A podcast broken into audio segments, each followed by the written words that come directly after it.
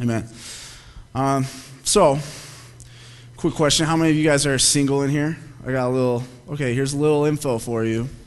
When you do get married, you and your wife or husband will not like the same television channels, okay? It's just not gonna happen, okay? So I didn't know this going into marriage, and so going into marriage, it's like, oh yeah, sure, she's gonna love The Walking Dead, of course, uh, things like that. And it turns out uh, she doesn't, and so me and my wife, we like different channels, right? Uh, I like Spike and I don't know what else, and she she likes a channel I hate called E. Yes, just one letter, E. All right, exclamation point. And um, it's this channel where it's, it's, I think it's called, I think E stands for entertainment, but it is not entertainment. Um, it is it is one of the bo- most boring channels, okay, to me. Um, a lot of you ladies out there are like, I love you, um, but I hate it. And so, because I'm a good husband, though, you know, sometimes I let her watch it. Um, um, and I'll be sitting in the living room and she'll be watching something and I'll just sit there kind of on my computer. And one of these things she likes to watch, and this is what I hate more than anything, is she likes to watch the pre award show show or whatever, the pre award show show. So, like the red carpet stuff, right? And it's really just like a bunch of celebrities being like, Aren't I awesome? And like, and then the reporters being like, You are awesome. And, and so I hate it. So I'll sit out there though, because you know, you're supposed to love your wife, stuff like that. And I'll sit out there and I'll do something else while she's watching. And every once in a while, something will pique my interest. I'll hear it out of the corner of my ear, and I'll look over and, and I'll say, Oh, what's going on? And one of those things that piques my interest is sometimes one of the reporters will say, Hey, who are you wearing? Okay, see, this piques my interest because the only other context I know that statement in is Silence of the Lambs with Hannibal Lecter, okay? and so I'm like, Did murder just happen? and so I look at the TV and oh, it's, it, it's not Hannibal Lecter, it's not anything. But really, what they're saying is they're going, Who are you wearing? And, and they really mean, like, Oh, my dress is from whom, whomever or whatever. It's always um, very Italian names, I feel like. And so this piques my interest. So today, though, we are to we're going to ask ourselves that question, as cheesy as that is. We're going to ask ourselves, Who are we wearing? Okay, who are you wearing? Okay, and that's going to be that's kind of the big question of today's text. Who are we as followers of Jesus wearing? And even if you're here and you're not a follower of Jesus, I'm going to ask you, who are you wearing? Might not make a lot of sense right now, but it will when we get there. So today, for a little bit, give you a little bit structure of what we're going to go through. Is first we're just going to go through verses 8 through 13, and we're going to see Paul give us two more reasons um, to love well. And we're going to see that he's actually um, referencing God's redemptive plan for earth in order to motivate us more. And so he, he re- references God's redemptive plan in two more ways, and he uses it to motivate us. So we'll spend some time on that. And then we're, we're going to get to verse 14, and we're going to answer that question who are we wearing? And especially for us followers of Jesus, who should we be wearing? Okay, spoiler alert, it's Jesus. And so and then we're going to say, what does that mean for, the, for us today as Christians? What does it mean to wear um, Jesus? So let's get into it. If you need a Bible, um, raise your hand. We've been going through the book of Romans for about 17 years now, and we're almost done. If you need a Bible, raise your hand high. If you don't own a Bible, this is yours to keep. I bought it for you personally um, with the church's money. And. Uh, if you already own a Bible, just put it on the Connect desk on your way out.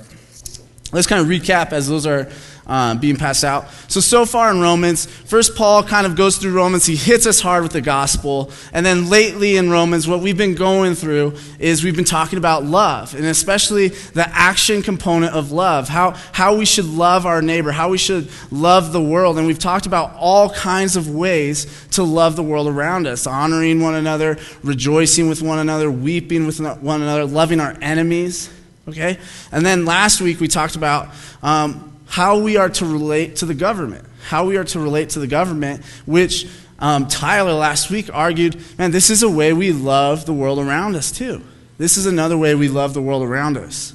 And so today we will continue talking about love. So if you have your Bibles, open to Romans 13, and we'll be in verse 8. Romans 13, verse 8. See, I, I choose not to turn there so that we're like on the same wavelength. I know those pastors go faster than you sometimes. Um, so, verse 8 Owe no one anything except to love each other. For the one who loves another has fulfilled the law. For the commandments, you shall not commit adultery, you shall not murder, you shall not steal, you shall not covet, and any other commandments are summed up in this word You shall love your neighbor as yourself. Love does no wrong to a neighbor. Therefore, love is the fulfilling of law. Now, if you're like me, these are the kind of verses for as a Christian where you're like, yes, right? Where you're like, this is this sounds really good.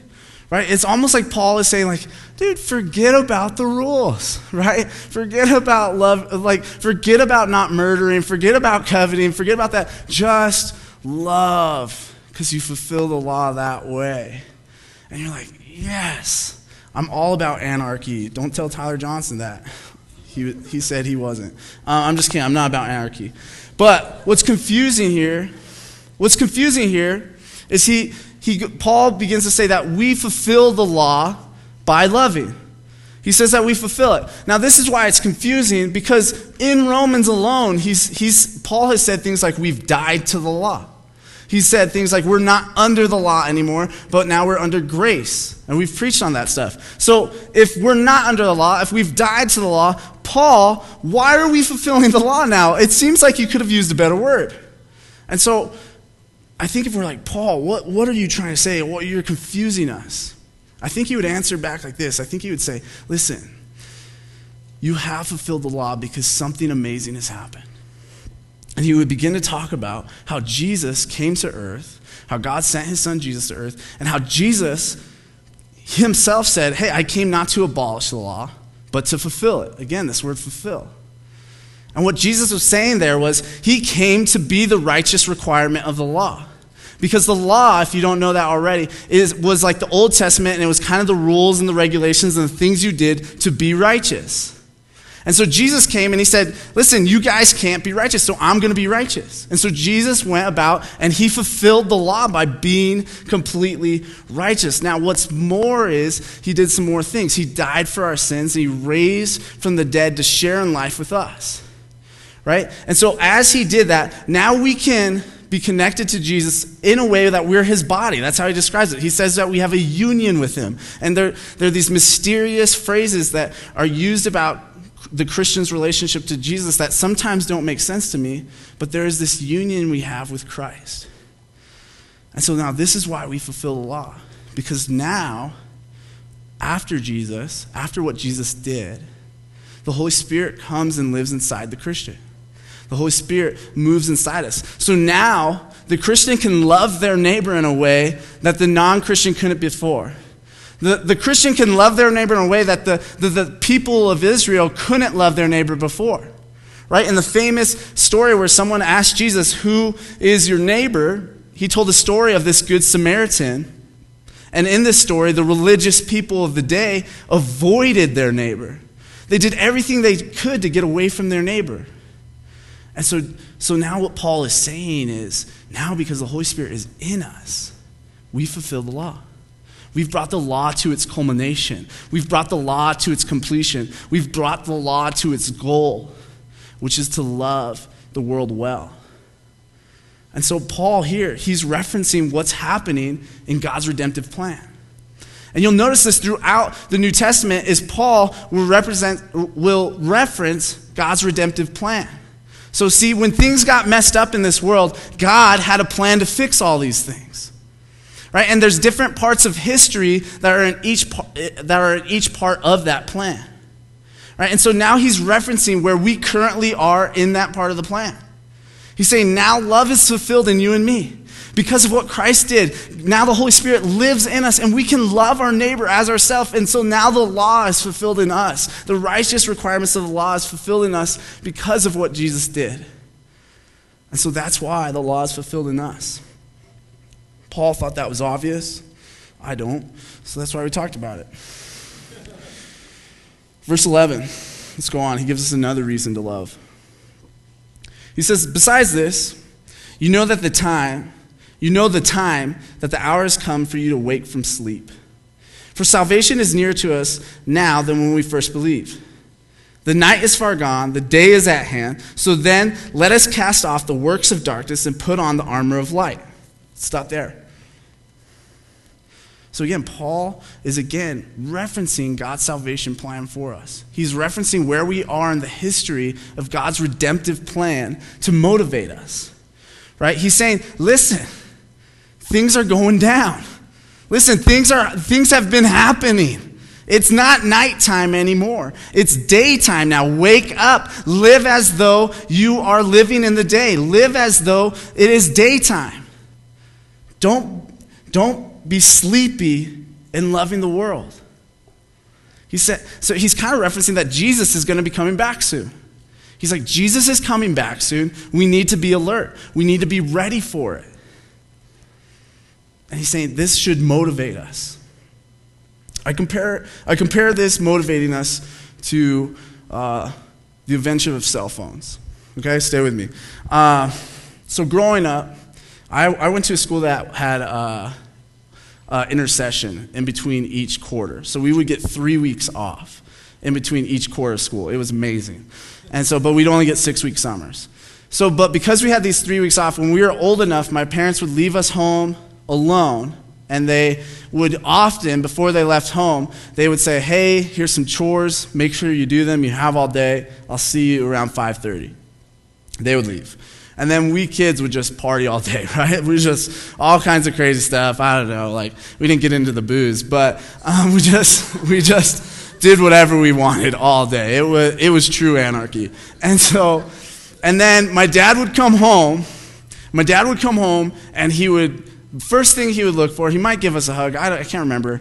Uh, and he would see if like the dishes were done or if whatever chores we had were done. And then they were not done.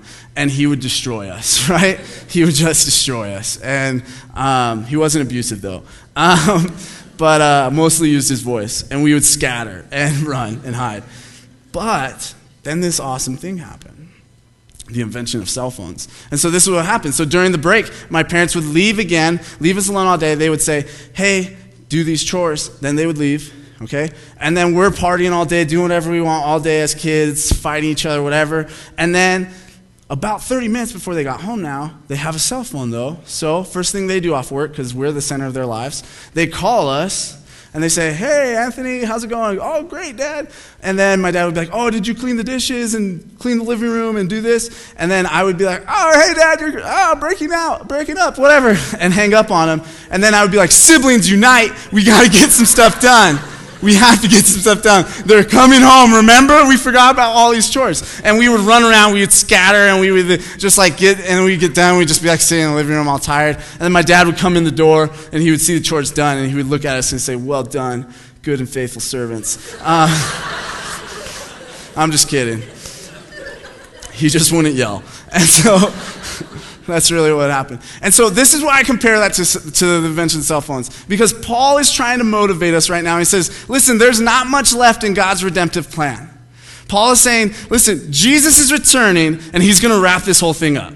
That's it. That's what's going to happen. That's all that's left as part of God's redemptive plan. So now we live in this time that, that the stakes are high right? Like just like for me, when my dad called, the stakes were high. I was going to get beat down if I didn't get the stuff done. Now we don't have a God like that that's going to beat us down if we don't get His work done. But the stakes are high because now we live in this time where God wants all to be saved, and He wants us to love the world well. And so now the stakes are so high because we live in this time where the next thing that happens is going to be God's redemptive plan. It's going to be God coming back. It's going to be God wrapping this whole thing up. It's going to be God judging Christians and non Christians.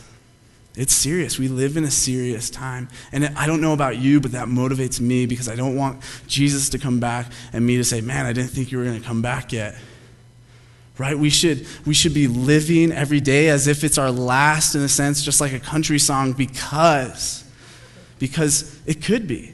Jesus could come and return and wrap this thing up. So that should motivate us to love and as in, in the least legalistic way possible. But Paul, Paul uses it to motivate us, and so God is using it to motivate us. All right, so let's move on to verse 13. And so Paul kind of gives in verse 13 and 14, this is where Paul is going to give feet to this idea of being awake and what does it really mean to be awake. So, verse 13 Let us walk properly in the daytime, not in orgies. I'm going to stop there. Um, does anyone else feel like Paul is really worried about orgies? like, I don't know if you if you read the Bible a lot. Listen, I know some of you are like, did he say orgies in church? I'm like, it's in the Bible. Um, just deal with it. Listen, if you ever look at his list of sin, orgies is always there. I don't know what that is about. But, anyways, read the Bible, it's fun. Um, let us not, sorry, is that, I, I don't know, whatever. Uh, email me later. Let us walk properly as in the daytime, not in orgies and drunkenness, not in sexual immorality and sensuality, not in quarreling and jealousy. And so, really, we see why Paul is probably saying orgies there is he starts listing off things that are sins that are characteristic of, of night, of, of what you would do in the night. But what's funny is he goes down and then he says quarreling and jealousy, right? And so I think he was like first staying with his metaphor, and then he's like, now I'm going to get the Romans. and he just adds in jealousy and quarreling because that, that seems to be something they were struggling with. And we'll see, especially next week, that they st- struggled with quarreling. And so, so Paul is saying we need to cast these things off if we are to live in the day. Now, verse 14. But instead of doing those things, essentially, but put on the Lord Jesus Christ and make no provision for the flesh to gratify its desires. And so Paul says, put on Jesus instead. Don't make a provision for the flesh. And if, you're, if you don't understand what that means, that doesn't mean don't comb your hair. It, it means that in the biblical term is don't let your body control your life. Don't let your body control your life. Don't let it choose everything for you. Don't let it let pleasure be the, the epitome of your life. Don't let sin be what you seek after. That's what the flesh is, is our sinful nature without Christ. And so he says, instead of that, put on Jesus. Put on the Lord Jesus Christ. And so that's why I opened with that story about who are you wearing? And so that's my question to you as a Christian, as a non Christian, who are you wearing? Are you wearing Jesus? What does it mean to wear Jesus? I think it, it simply means that each and every day, Jesus is, a, is in control of every aspect of your life. That in every component of your life, when people see you, they see Jesus because you've put him on. Right? And you might say, Anthony, I don't think it's really talking about putting clothes on. But he just said, put on armor. And then he said, put on Jesus. And so most uh, commentators on this text will say this means that they're saying, put on Jesus like you would put on your clothes. And so that's my question to you. Ask yourself, oh, do you put on Jesus day in, day out? Are you, are you the kind of person that, that wakes up and says, Man, I'm going to live out my life today? There's some things going on. Am I going to live that out as Jesus? I'm, am I going to live that out as Jesus? I mean, something we, uh, a lot of people I know made fun of was uh, the WWJD bracelets, right? In the 90s. I think we just make fun of every Christian thing from the 90s. But there was these, in the 90s, there was these bracelets, if you didn't know, they said the letters WWJD on it, which stood for What Would Jesus Do? Right? And those bracelets kind of have it right. They kind of have it right. For, and it's kind of cool because you put it on. Um, but, anyways, it goes with this verse. They must have read this verse and we're like, dude, I got an idea. Uh, and and they go throughout their life the people that wear those bracelets. I wore them just because like you were supposed to and you're and and they would ask themselves what would jesus do in this situation? And i think that really is what it means to put on jesus christ. Is to actually have him on you in a way that in every aspect of your life you think about what would jesus do right now? Am i reflecting jesus to the world? Am i putting him on right now or are you trying to build up your own glory? Are you trying to build up yourself? Are you trying to make a name for yourself? Are there things in your life you're like, man, I'm going to go after this, even though I, I'm not really totally sure if God would have that for me? I'm going to keep building these things up for myself so I can make a name for myself. Paul says we can't live like that. He says we need to put on Jesus. He compares it to something we do every day, which is getting dressed. He says, put on Jesus. And not, not only something we do every day, but something we do usually all day is have clothes on. And, and the last eight, uh, or last nine weeks, really, we've spent so much time talking about how we can uh, be Christ like in every aspect of our lives, how we can love the world well and in our workplaces, in our neighborhoods, to our friends, our family, and our enemies. And so I don't want to hash that out more. And what's cool is I don't think the text is necessarily hashing that out more. Because if you'll notice, Paul just listed a bunch of sins, and he says, but instead of doing those things, put on Christ. And so I think what Paul is trying to say is, man, we need to get to a point where we're choosing to put on Christ instead of choosing sin. That even in the midst of our sin, we need to choose to put on Christ instead of choosing sin. And so I want to take some time to talk about are, are we the kind of people that in the midst of our sin, are we putting on Jesus?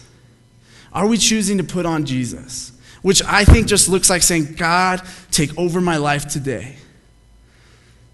And, and trying to live that out.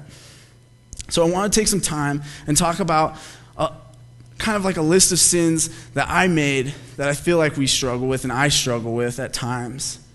And it, and it might seem daunting, but stay with me because I want this list to connect to us and convict us and move us towards Jesus. Okay, I don't want you to feel judged or hated, but I want you to feel convicted in a way that causes you to go after the greatest being in the universe.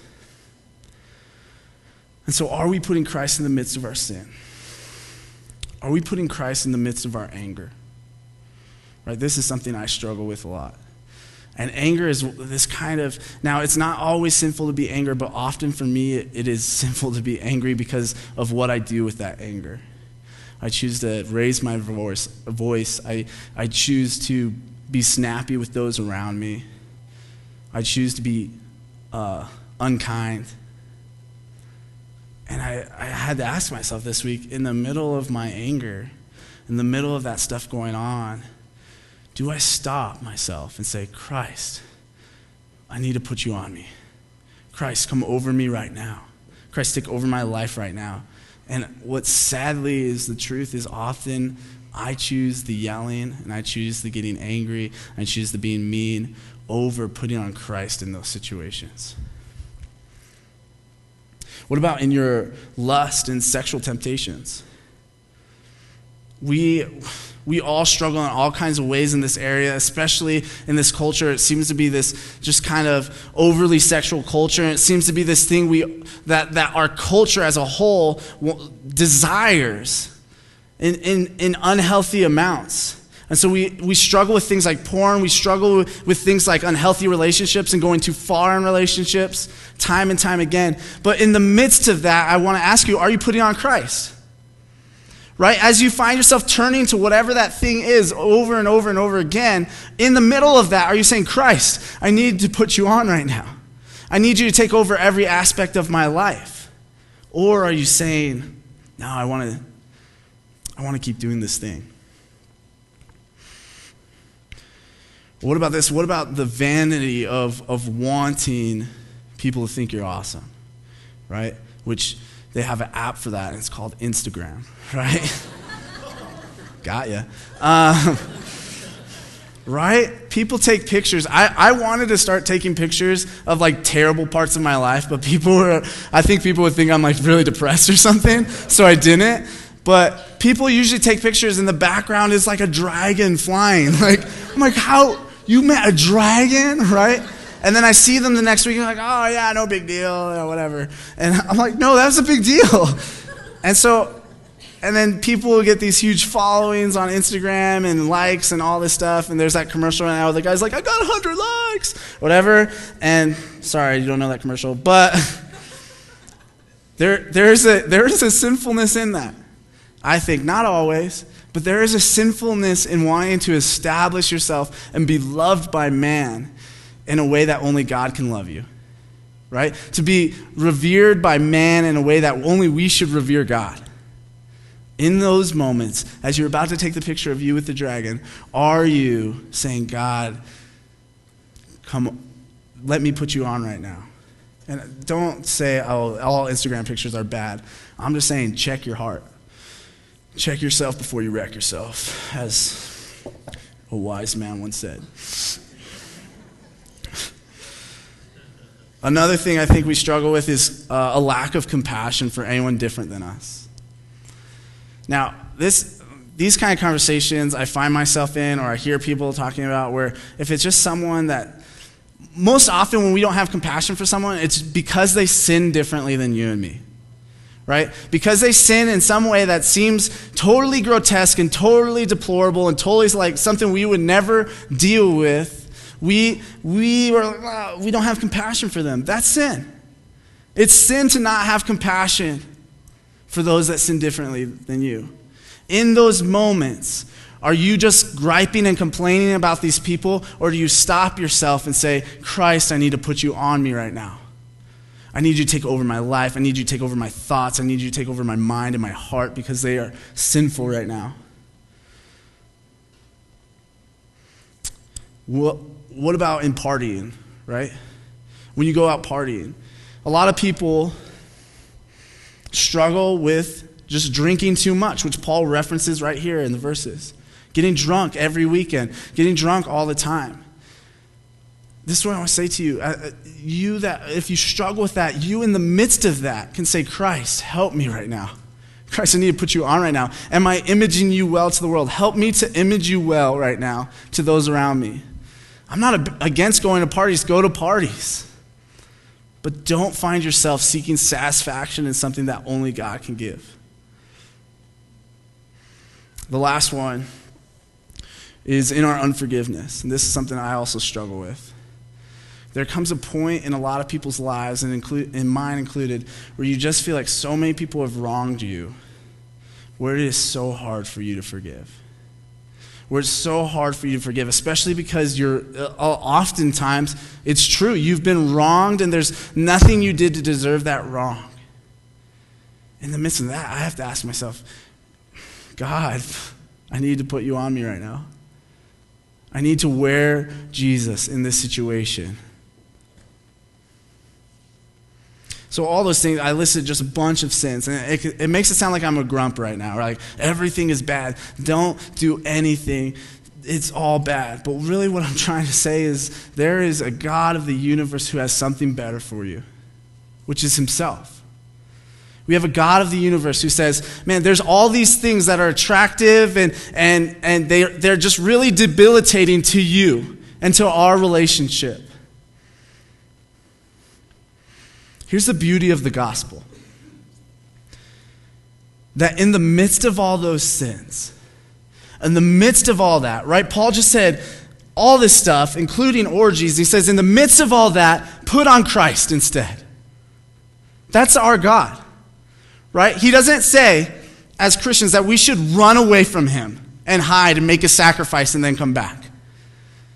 He says, in the midst of your sin, in the midst of you turning from me, in the midst of you doing wrong, in the middle of that, I want you to turn towards me. I want you to put me on. This is the God of our universe. He loves us that much that he would not let sin come in between us because he has defeated sin.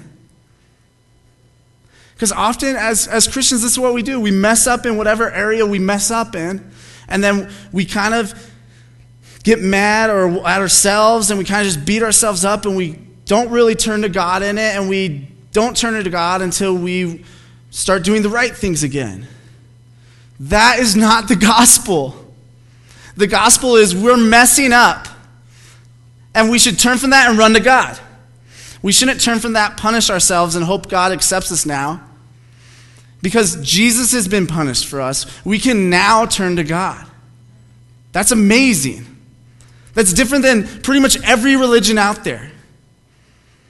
That we, that the God of our universe didn't say, man, here's all the things I need you to do so that I can accept you again. He said, Man, you guys aren't getting this.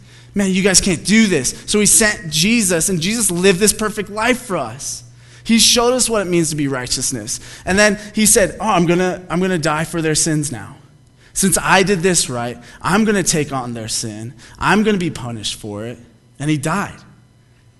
And then he raised from life to share in that life with us. He raised from the dead, sorry, he raised from the dead to share in that life with us. And now we get to have God see us as righteous. Right? That's why, in the midst of our sin, even though we're not righteous and we're not being righteous, God can see us as righteous because of what Jesus did. And we can turn to Him instead of beating ourselves up, instead of turning from Him, instead of running the opposite direction. Right? If you run away from your sin and you don't run to God, there is no point. We need to run away from our sin to God. That's the scandal of the gospel. That even in the midst of our most sinful times, we have a God saying, Please put me on. Please. Even when we're doing one of the most sinful things ever, God's saying, Please put me on. As I'm being harsh with my wife about something, I have a God of the universe that says, Please, Anthony, put me on right now. And even often I don't, he's still, the next time, saying, Please, Anthony, put me on. Put me on right now. Maybe some of you have never gotten that before that we have a God of the a God who who loves you enough to to take care of your righteousness. He was righteous for you. So church, stop Stop thinking your sin will stop you from putting on Jesus. Now, it will for a time. But stop thinking you have to go punish yourself before you can come back to Jesus. Jesus has cleaned you up. Just keep running to him in the midst of all of your sin. And if we can do this well, if we can put on Lord, the Lord Jesus Christ in every situation, then we're going to be able to love our world well. Amen? Let's pray. God, I thank you for who you are. I thank you that the gospel is so contrary to human nature. I thank you that I don't have to do these 10, 20, 30 things in order to be accepted by you, but that you accept me by your work and by what Jesus did. God, I think we are bad as Christians to run to you in the midst of our sin. I think more often than not, God, we just find ourselves continuing to sin and dealing with it later and feeling depressed and down on ourselves. God, give us the power. Holy Spirit, empower us that in the middle of our sinning that we could run to you. That we could repent and run to you. God, we love you and we thank you and we need you. Amen.